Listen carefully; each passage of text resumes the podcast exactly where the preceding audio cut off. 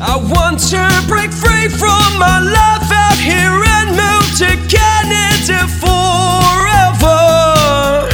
Good day, ladies and gentlemen. This is IRC News, and I'm Joy Stephen, an authorized Canadian immigration practitioner, bringing out this data analysis release. Today is the 16th of July 2022.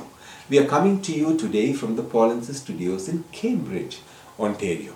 This video may be of interest to foreign nationals and Canadian temporary residents working as industrial electricians with NOC code 7242 jobs.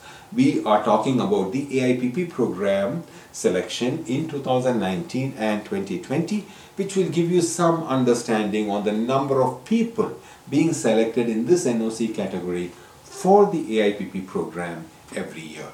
In 2019, a total of five applicants in NOC code 7242 was processed for Canadian permanent residents under the AIPP program.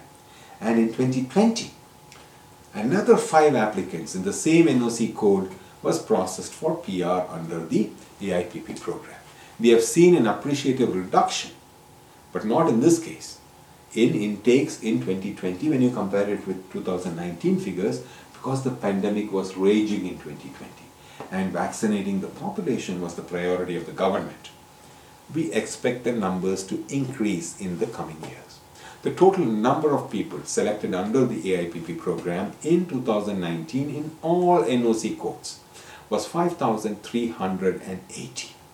And the year 2020, the first year where you can see the impact of the global pandemic, the number reduced a little bit but not much. It was still high at 3,234. Some NOC codes like nurses had a higher intake, but most others had little or none. In 20, the 2021 numbers are going to be released soon.